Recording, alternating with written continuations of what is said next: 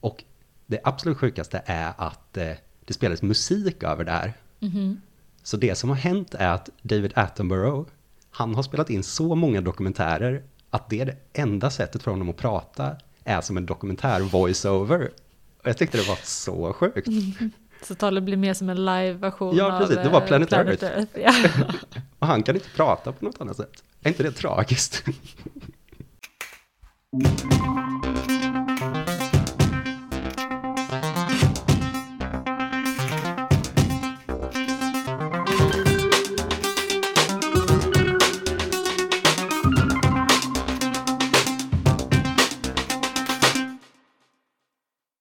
Hej och välkomna till podden Klimatet eller kampen om tiden som görs av oss i AG Hedvig, en Malmöbaserad klimataktionsgrupp. Eh, idag, med anledning av det pågående klimatmötet i Glasgow, så kommer jag, AK, och du, Erik, Hej, halloj.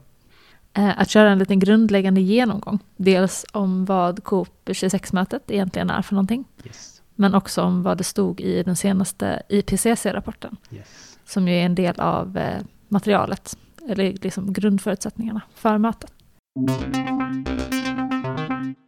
Ehm, och då tänkte jag bara börja lite med att eh, sammanfatta rapporten, helt Ja. enkelt. Kör. Och det är kanske bra att börja med att säga att eh, IPCC är då FNs klimatpanel, som har som uppdrag att eh, sammanfatta de rådande vetenskapliga slutsatserna som finns Mm. om global uppvärmning och sammanställa dem som rapporter. Eh, och den rapporten som kom ut nu i augusti, det är den sjätte rapporten. Och i den så, ja men den stora grejen var väl att de fastslår bland annat att eh, det är helt säkert att det är vi människor Exakt. som eh, orsakar klimatförändringar. Så nu kommer alla klimatförnekare att svänga nu Ja, när det men finns precis. svart på vitt här. Där hände det. Ja. Ehm, och ja, så rapporten är en sammanställning av liksom vad den breda forskningen eh, vet om den globala uppvärmningen än så länge. Eh, och det är ju då därför som den är eh, en del av underlaget för Glasgow. Mm. Eftersom det har någon sån där, det står väl liksom i Parisavtalet att det ska vara baserat på vetenskapliga Mm. grunder, de besluten som tas. Och eh, rapporten är jätte, jätte, jättelång. Mm. Eh, så vi har inte läst eh, den jätte, jättelånga rapporten. Just det, men vi har läst en sammanfattning. Vi har läst en sammanfattning. Den var relativt kort. Den var relativt kort. Den var hanterbar. Ja, och den, det, är då en, eh, det är då en sammanfattning för eh, beslutsfattare. Och, I den så finns det ju en del vidriga, skrämmande slutsatser om vår förmodade framtid. Mm. Men jag tänker att det som typ mest har lyfts i media eh, än så länge, det har varit att den globala medeltemperaturen redan har ökat med 1,1 grader Yes. jämfört med förindustriell tid, Mm. som är det som man brukar mäta mot. Mm. Och det är då innan, innan vi började maxa vårt eh, koldioxidutsläpp. Exakt. Jag vet inte, vad är det när man brukar ha? 1850? Ja, 1850 känns, ja, det känns bekant. Jag tror att det är någonting sånt som räknas som förindustriellt. Ehm, så det var den ena eh, alarmerande slutsatsen. Och eh, den eh, andra var att vi redan om eh, 10-20 år riskerar att passera det här 1-gradersmålet, eller 1,5-gradersmålet. Just det. Och eh, ja, kanske lite kort om det, att det här, jag tycker det är lite oklart med 1,5-gradersmålet. För det är Mm. det som att man refererar till det hela tiden. Mm. Men som jag har förstått Parisavtalet egentligen, så är det ju att vi ska hålla oss under två grader. Exakt. Och sen så efter att man har beslutat det, Ja, så kom man på att det kommer bli helt vidriga konsekvenser exakt. om vi når två graders uppvärmning. Men den senaste sån här IPCC-rapporten som kom 2018 eller 2019, eller vad, den hade ju snarare fokus på att belysa den vetenskapliga grunden för skillnaden mellan 1,5 och 2 graders mål. Ehm, alltså vad det rent konkret i effekter hade haft för effekter. Och som jag har förstått det så har det varit liksom efterfrågat av framförallt ö-nationerna liksom, som man brukar hänvisa till. För att det kanske är framförallt, eh, eller de är oproportionerligt drabbade av just det här temperaturspannet. Då, de här en, en, en halv, halva graden liksom. Just det. Ehm, Ja, så, så de det var väl efter det mötet, om jag inte minns helt fel, som man eh, la till den här eh, extra formuleringen, liksom att vi siktar ändå på 1,5, trots att Pa- Parisavtalets mål, så som jag förstår det, är två grader. Mm. Ja, men det, det, det är ungefär så som jag har förstått det också. Ja. Så att nu är då formuleringen att under två grader och Mm. så nära som möjligt Ehm, eh, 1,5 grader. Eh, och i Parisavtalet så står det ju då också att världens länder successivt ska öka sina klimatåtgärder som ska ha olika policies och så ska de bli liksom mer och mer effektfulla efterhand och uppdateras då vart femte år. Och Exakt. det är därför som det är de här COP-mötena då. Exakt. För att det är den där förhandlingen om vad de egentligen ska göra. Mm. Och eh, ja, det är kul, sorgligt, hemskt. Men eh, den här eh, senaste IPCC-rapporten har ju då också tittat på de här klimatåtgärderna Mm. som länderna har lämnat in inför det här COP-mötet. Mm. Och fastslagit att om, om länderna följer dem så Just kommer det. vi snarare landa på en uppvärmning på 2,7 grader. Exakt. Ja, men Nej. den här är väl en inbyggd eh, del av Parisavtalet. Att man precis har de här eh, frivilliga NDC-erna. Att man har de här frivilliga åtagandena och att de också granskas inför COP-mötena. Just det. Mm. Ja, Ehm, men exakt, nej men det är ju jättetråkiga nyheter. ja Det, då, det är helt sinnessjukt. ja, för och- då är det ju liksom, då är det lite som att världens länder eh, har ett, kommit fram till för dåliga policies Mm. och två, ser överhuvudtaget inte ut att kunna uppfylla de policies som de har kommit fram till. Exakt, det finns ju, för några veckor sedan så kom det ju den här eh, typ eh, production eh, gap report, eller vad den hette. Där man kommer fram till att till exempel Sverige då, att vi inte ens är, att vi mm, inte ens är i närheten av att nå de mål vi faktiskt har och de målen man sätter är redan för låga för att nå både tvågradersmålet och 1,5-gradersmålet. Ja, Så, mm, och man gjorde ju någon sån här, eh, jag tror att det var Sveriges Radio som gjorde någon sån eh, check med alla partiledarna. Kollade om de trodde att vi skulle Mm. kunna nå nollutsläpp mm. till 2045. Och Mm. alla sa nej, de tror inte på det. Nej, men vilket är ganska märkligt för samtidigt nu precis innan, eh, precis innan COP började så var det ju G20-möte där, eh, där de olika statsledarna för G20-länderna gjorde en stor grej av att de fortfarande tror på 1,5-gradersmålet. där de, ja, eh, och eh, fortfarande då uttala sig, vara committed till, Ja. till detta. Så det, det är lite diskrepans mellan vad som sägs på vilka nivåer och vad som lovas och vad som sen faktiskt eh, genomförs i praktiken. Ja, och då, för att liksom knyta an till rapporten, framförallt vad som krävs. Att det krävs då uppenbarligen väldigt mycket mer eh, än det som planeras för just nu. Mm. Ja, så rapporten säger ju då att som absolut värsta scenario Mm. eh, så kommer det mer ligga uppemot eh, nästan 6 grader eh, ökning på sant? global nivå. Eh, jätte, jättemycket. Ehm, och det är kanske framförallt sjukt då i relation till att, eh, ja, men att vi då har 1,1 graders ökning redan. Mm. Det märks i alla regioner runt om i världen. Mm. I alla regioner har det redan skett någon typ av klimatförändring Mm. som är märkbar. Och i, alltså i länder som Australien Mm. och eh, ja, de här somrarna som har varit på senaste Mm. är ju ganska märkbara och ganska kännbara och får stora konsekvenser. Och det är vid 1,1 graders uppvärmning. Så de där 6 graderna känns ju helt eh, fruktansvärt vidriga Mm. faktiskt. Men det här 6 scenariot då, det skulle väl vara ut, det är väl den väx, värsta prognosen som görs då utan några som så kallade liksom socioekonomiska eh, förändringar liksom. Ehm, som jag förstår det. Ja, precis det är det absolut liksom värsta Mm. eh, scenariot om ingenting görs Mm. överhuvudtaget. Business as usual. Business as usual. Eh, så det är väl det i princip som, eh, eh, som media har eh, lyft. Eh, Mm. Och sen så tycker jag att det är, jag tycker det är spännande lite då apropå att eh, ingen annan verkar tro att eh, de här målen är uppnåbara. Mm. Men media har ju också varit väldigt sugna på att understryka att det också står i rapporten att det är inte för sent att Nej. nå 1,5 gradsmålet. Det Exakt. är fortfarande helt möjligt Mm. om vi bara gör riktigt, riktigt, riktigt radikala Mm. eh, åtgärder nu. Exakt. Och som jag har förstått det då så även om vi gör de här riktigt radikala eh, Mm. förändringarna så kommer temperaturen fortsätta att öka fram till 2050 oavsett vad vi gör. Mm. Och sen därefter så kan den komma att liksom Precis. mildras igen Ja, när de här koldioxidsänkorna och sånt där exakt. eh, börjar ta upp koldioxid från man får en atmosfären. overshoot eller vad det kallas. Att den går upp till en viss temperatur för att sen sjunka ner under 1,5 graders målet. Just Alltså det det. är absolut bästa som kan hända. Ja, ja men Ehm. precis. Det, det är det bästa som kan Mm. hända. Ehm, och det är fortfarande möjligt. Men eh, Precis, men då kan man ju titta på vad det, som hade krävts då. Det hade ju krävt eh, i stort sett avmattning och minskning av eh, de eh, fossila utsläppen. De liksom i absoluta mått redan nu. Och om man då bara, som sagt, den här production gap-rapporten då hänvisar ju till att det som är planerat idag, just nu, liksom, det, det är planerat för en ökning. Eh, och liksom ökning av kol, ökning av olja och ökning av gas. Liksom, även inom loppet av de närmsta, ja, bara inom de närmsta åren.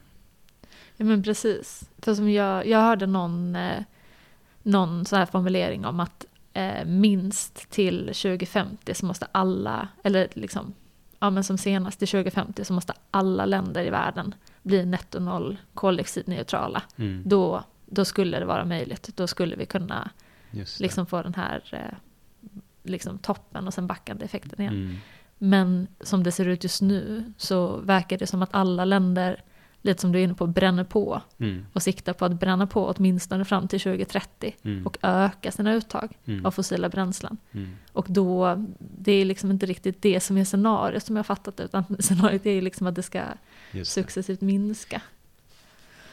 Och för att då lyfta lite andra grejer eh, som inte då har tagits upp i media men som också eh, som jag också tyckte kändes relevant. Ehm, så ja, lite som jag var inne på att det finns, det har redan varit märkbara förändringar med så här extremväder Mm, eh, i form av regn och torka och värmevågor och sånt där Mm. i samtliga regioner runt om i Mm. världen. Så man har väl gjort någon sån indelning eh, av världen i regioner. Och i Mm. alla regioner så har, eh, har det varit märkbara förändringar. Det jag tyckte var anmärkningsvärt också är hur de uttrycker i rapporten att eh, tidigare har eh, jag tycker framförallt forskare som fått uttala sig i media varit eh, lite så här, eh, när det har varit extremväder så har de sagt, ja ah, men vi kan inte säga om det här är orsakat av klimatuppvärmningen, man kan inte dra den exakta slutsatsen. Och det, det är ju liksom sant på något statistiskt plan liksom. Men nu stod det, står det uttryckligen i rapporten att eh, eh extremväder blir vanligare och det blir eh, det blir våldsammare mer intensivt med, med hög säkerhet. Liksom, för de använder ju det här språket med att eh, liksom, eh, prata om hur hög sannolikhet och hur eh, hög säkerhet som de här resultaten är, kan sägas, vad ska man säga, mm, vara bekräftade med. Mm. Eller hur stor vetenskaplig konsensus det råder ungefär. Mm. Ja men precis. Mm. Ja, så att nu, ja, man kanske fortfarande inte kan peka på ett en enskild skogsbrand och säga det är på grund av klimatförändringar. Men mer kan. sannolikt så kan man se liksom på, Man kan med säkerhet säga att skogsbränder blir våldsammare och eh, mer frekventa. mm, Precis. ja men precis. Och jag tyckte också att det var, det låter ju som en positiv grej, men jag tyckte på något sätt att det var så illustrativt för hur snabbt det går. Mm. Att det stod i, eh, vet inte om det var i rapporten jag läste det, men att här i No liksom, Mm. så har växtsäsongen redan ökat Mm. med två veckor per år. Var det två veckor? Jag minns också att jag reagerade på att det stod att det var ett visst antal. Mm. Alltså absolut i dagar liksom. Ja, mm. och att det går väldigt, väldigt snabbt. Mm. Och att det framförallt, för att liksom, klimatzonerna trycks ju liksom längre och Mm. längre norrut, Mm. så att de förskjuts. Liksom. Ehm, och att det framförallt går väldigt snabbt här i norr. Mm. För att det, de här 1,1 graderna som det redan har ökat, det är ett globalt genomsnitt. Och De det är oproportionerligt. Ja men precis, det är inte jämnt fördelat. Mm. Utan det är högre då i de liksom norra regionerna. Och Mm. framförallt då vid, vid polarisarna. Mm. Ja, och en annan, eh, en annan sak som jag också tyckte att eh, rapporten lyfte som jag inte riktigt hört så mycket om i media. Det är att även om vi gör de här superextrema åtgärderna, även Mm. om vi klarar alla de här målen, alla länder är koldioxidneutrala till 2050, Mm. eh, det blir jättebra, temperaturen Mm. sjunker igen, så kommer det ändå vara en del förändringar som kommer att bestå, eh, alltså för oss då permanent, men åtminstone i årtusenden. Mm. Eh, så som havsnivåhöjningar Exakt. och eh, polarisarnas Just försvinnande. Nej, men det tyckte jag också var väldigt intressant att det är det här, även om man liksom planar ut och når netto noll och sen till och med negativa, alltså totalt sett att man får en, eh, alltså en total sänkning av koldioxid eller växthusgashalten i atmosfären så kommer fortsatta, eh, så kommer man förvänta sig fortsatta eh, havsnivåhöjningar. Ja. Ja, och det känns ju väldigt, ja, det känns ju sorgligt och allvarligt. Ja.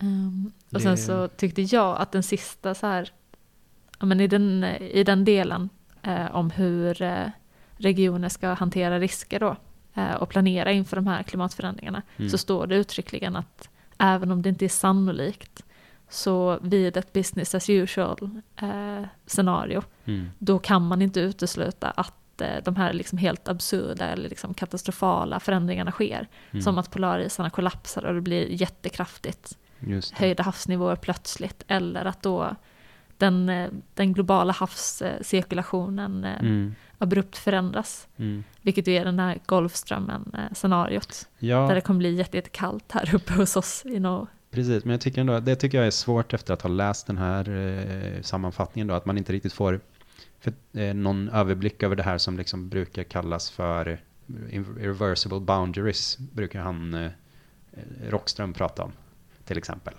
det, det kändes som de inte tog upp det så mycket. Liksom. de nämnde det ibland att det fanns några sådana här eh, olinjära effekter med stor påverkan. Men eh, ja, de är väl per definition kanske svåra eh, då att säga. Liksom. Eller så är det väl.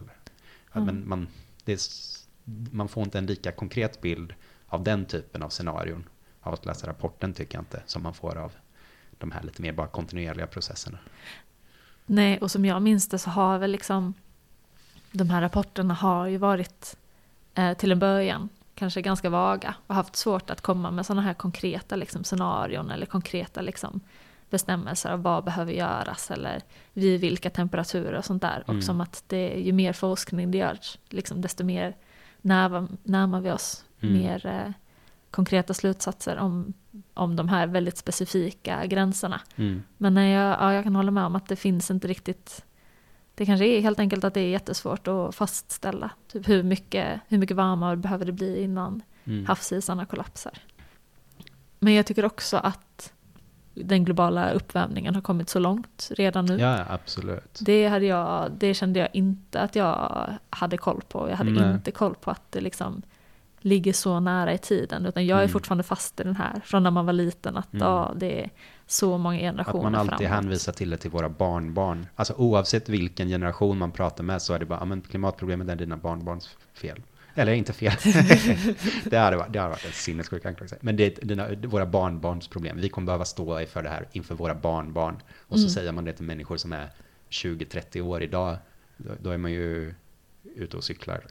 Ja men precis. Om, för om, de, om det liksom ja, om vi kommer nå 1,5 grader inom 10 till 20 år. Mm. Det är inte lång tid alls. Mm. Verkligen. Ja, jag vet inte, det, det ja. blir ganska sådana konkreta bilder. För man får ju också den här, jag tycker den mest spännande graferna som fanns i rapporten är det här om, där de pratar om 10-års-event och 50-års-event. Jag vet inte om du reagerade på den. Alltså de pratar om um, värmeböljor då till exempel. Då kan man tänka sig, ja men eh, ett en värmebölja, ett tioårsevent i en, eh, när det kommer till värmeböljor då, då skulle man ju säga att det är ett sånt extrem väderhändelse som eh, är statistiskt sett att den ska komma var tionde år. Och om man är ett 50-årsevent, då är det ju ett en ex, extremt väderevent som är så allvarligt att det statistiskt sett ska komma var 50 år. Och det här utgår ju då från något referensscenario. Men här, i och med att eh, klimatet blir varmare så kommer ju den här typen av event Alltså det som tidigare var ett 50-årsevent kommer nu bli ett 10-årsevent och det som är ett 10-års-event eh, kommer bli ett årligt event. Och det fanns ju de här bilderna till exempel för då 10-års-event i värmeböljor och eh, hur mycket mer frekventa de kommer bli för olika eh, framtida eh, uppvärmningar då. Så till exempel ett 10-års-event vid 1,5 graders eh, uppvärmning kommer ske fyra gånger så ofta. Så då kommer det vara att det sker vart två och ett halvt år. Eh, vid två graders uppvärmning så sker ett tioårsevent eh, sex gånger så ofta, eller 5,6 mm. gånger så ofta. Eh, så då sker det vartannat år istället. Så man kan ju tänka liksom eh, ja, och om man kommer upp vid 4 graders värm- uppvärmning så blir det istället 9,4 gånger som vanligt. Alltså då blir det ett 10-årsevent, det kommer statistiskt sett att ske årligen. Mm. Ehm, och det här, blir, det här blir nästan ännu sjukare med eh, 50-årseventen, för där när man kollar, där, där blir effekten mycket större, att 50-årseventen sker mycket oftare eh, än Alltså det, det, blir inte, det är inte helt linjärt liksom. Det är inte så att okej men 10-årseventen vid 4 graders eh, uppvärmning kommer ske eh, 10 gånger så ofta och därför kommer 50-årseventen ske 10 gånger så ofta, alltså var 50 år. Utan det är ännu mer att de sker nästan vartannat år då istället, eller oftare än så. Alltså det blir helt, det blir, det blir helt absurda sådana olinjära effekter på de här statistiska ehm, eh, extrem-eventen då. Mm. Jag vet inte om man ska säga så, statistiskt extremevent. Men ja, du förstår vad jag menar. Jag förstår vad du menar. Och det var väl också en av, eh, en av de sakerna som rapporten liksom underströk. Att Mm. eh, det är viktigt liksom med varje grad Mm. som vi kan hålla ner. För att Ja. ju varmare det blir desto, desto värre kommer det bli. Och då Mm. kommer vi också få de här ja, feedback-effekterna. För jag tror att de nämnde det här med att eh, havet och skogen som Mm. kolsänkor kommer börja fungera mycket, mycket sämre Mm. ju varmare det blir. Så ju Mm. varmare det blir desto mindre koldioxid Mm. tar havet och skogen upp. Mm. Och desto värre blir uppvärmningen. Ja, men, men jag tyckte också det var spännande. För jag, jag lyssnar eh, absurt mycket på P1. Mm. Eh, för jag älskar radio. Mm. Eh, men också då för att de har rapporterat jättemycket om COP26 de Mm. här, den här veckan och nu inför. Och där hörde jag en formulering om att Glasgow är sista chansen att hålla Parisavtalets mål om 1,5 grader levande. Mm. Eh, Så det kändes väldigt så här ödesmättat. Ja. Eller det var som att jag, jag blev så här rörd, fick gåshud, kände Mm. det händer här och nu. För idag är det ju onsdag när vi spelar in, Precis, den tredje den tredje. Mötet november. har, precis, mötet har pågått i, eh, i Tre tre, dagar. dagar. Mm. Och än så länge så har de, eh, ja, men vad jag har fattat som, så har de kommit fram till en, ett gemensamt mål om att stoppa avskogningen. Exakt. Och sen så håller de på att förhandla Mm. ett mål om eh, att eh, stoppa utsläppen eller minska utsläppen av me- metangas. Ja, jo, men det där eh, var väl någonting som skulle vara um, någonting som var, eh, ansågs vara lite positivt väl. Att eh, även liksom USA och sådana parter gick in och gick, eh, tryckte på för ett absolut liksom minskande takt i utsläppen från metan.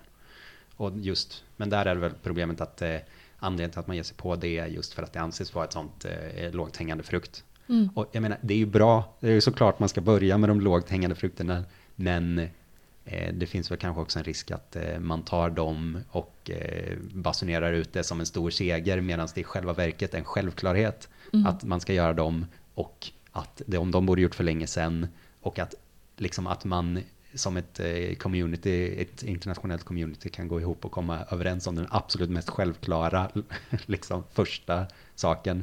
Det är ju ingenting man ska gå omkring och fira kanske, utan det är någonting eh, som bara är pinsamt att det inte har gjorts hittills.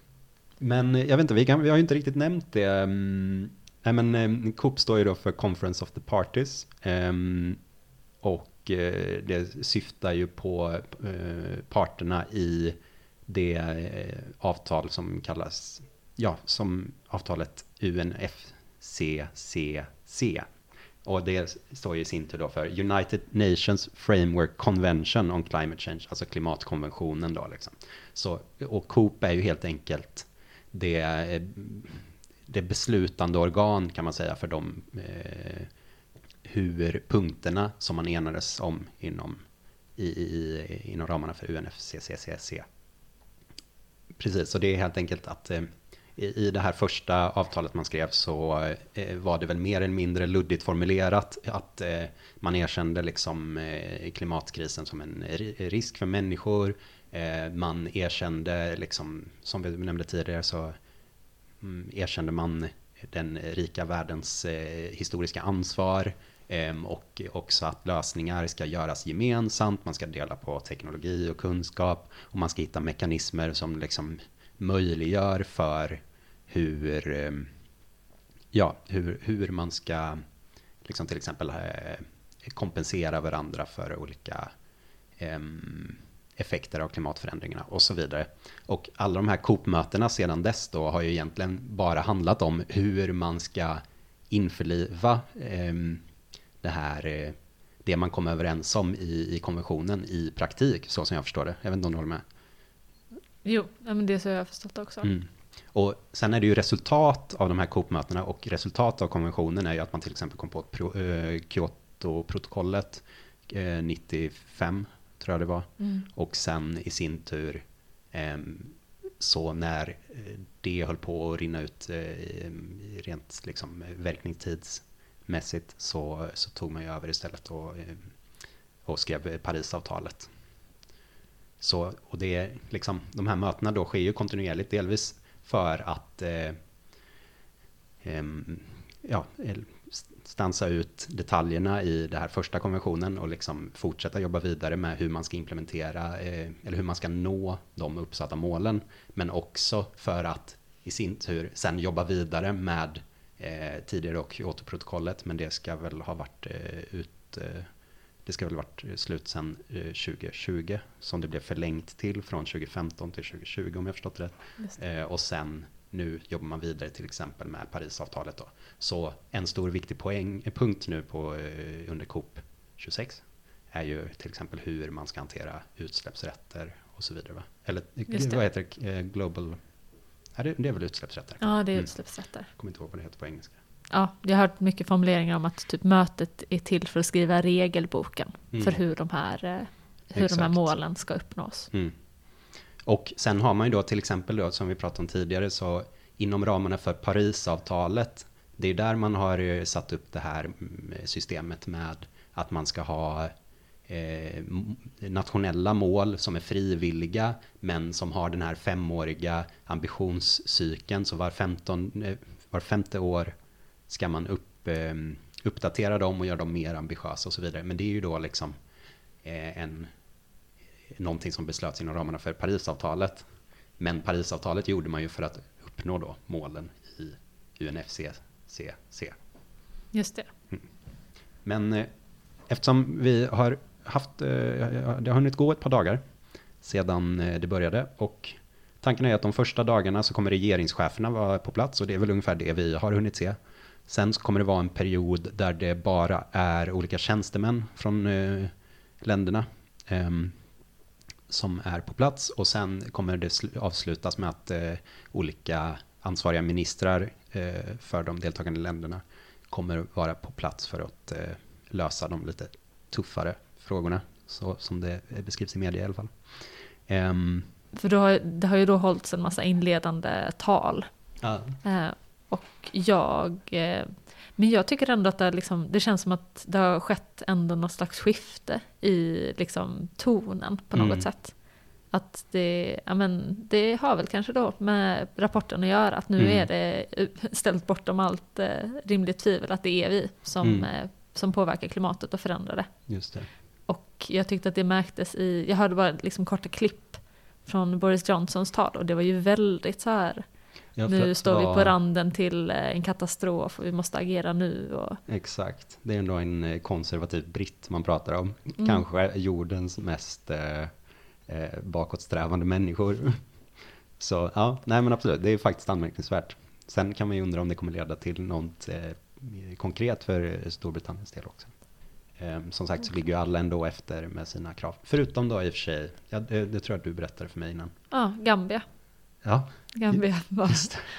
det enda landet ja. som, eh, som hade mål. Så bara, ja, kan vi alla vara som Gambia, då, då ja. kan vi nå 1,5 graders målet. Just det. En annan, alltså en ärligt eh, intressant sak som jag tror egentligen i och för sig kom från, eh, från det här G20-mötet och mm. egentligen inte har varit en del av eh, COP-mötet än mm. så länge. Men det är då att eh, man å ena sidan diskuterar de här koldioxidbudgetarna. Mm. Eh, och de, de har ju liksom, det har ju varit jätteverkningslöst än så mm. länge. Med de här olika utsläppsrätterna och mm, ja, hur man ska kunna kontrollera det. Och det har bara funnits alldeles för mycket utsläppsrätter mm. och det har inte fått någon effekt mm. överhuvudtaget som det mm. verkar just nu. Mm. Eh, men sen så verkar, verkar det också som att man har börjat diskutera koldioxidtullar. Mm. För att förhindra just de här liksom förskjutningarna. Att ett land som Sverige då till exempel, ska kunna förlägga all sin smutsiga produktion utomlands. Och för att då försöka förhindra det så vill man sätta tullar Mm. Eh, på koldioxidintensiva varor som kommer från andra länder. Mm. Eh, vilket ju då länder som till exempel Kina eh, inte alls uppskattar. Nej. Inte alls tycker känns som en bra idé.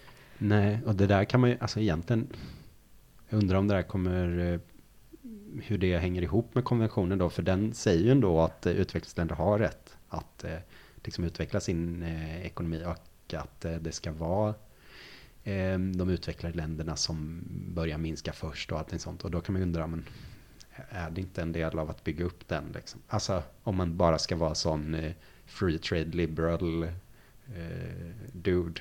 Eh, Jo, jo. men ja, jag absolut. håller med. Alltså det, Ja, men för vad jag tycker är, alltså för att jag, jag kan inte tillräckligt mycket ekonomi för att säga om det kommer, om det kommer fungera, om det kommer vara en bra Mm. eller en dålig idé.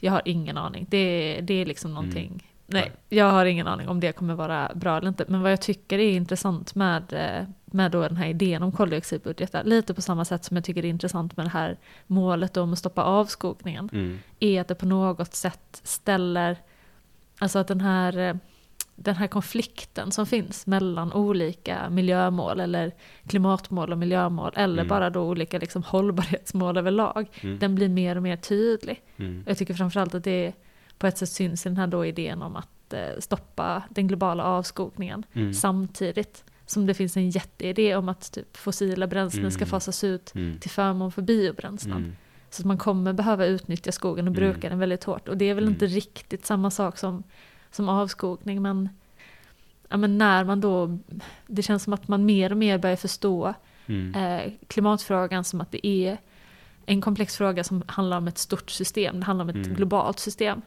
Och så länge vi ska ha med den här dimensionen av en fortsatt ekonomisk tillväxt, mm, då finns det jätte, jätte, jätte omöjliga motsättningar mm, i de här olika målen. mm, Och jag tycker att det är spännande att det börjar synas. mm, För jag undrar, det känns ju helt osannolikt att hur ska man kunna liksom, hur ska man kunna stoppa avskogningen mm, och då bevara landskap samtidigt som den fossil, det fossila bränslet ska bort. Vi måste Mm. flytta vår produktion av bränsle från under jord till ovan jord.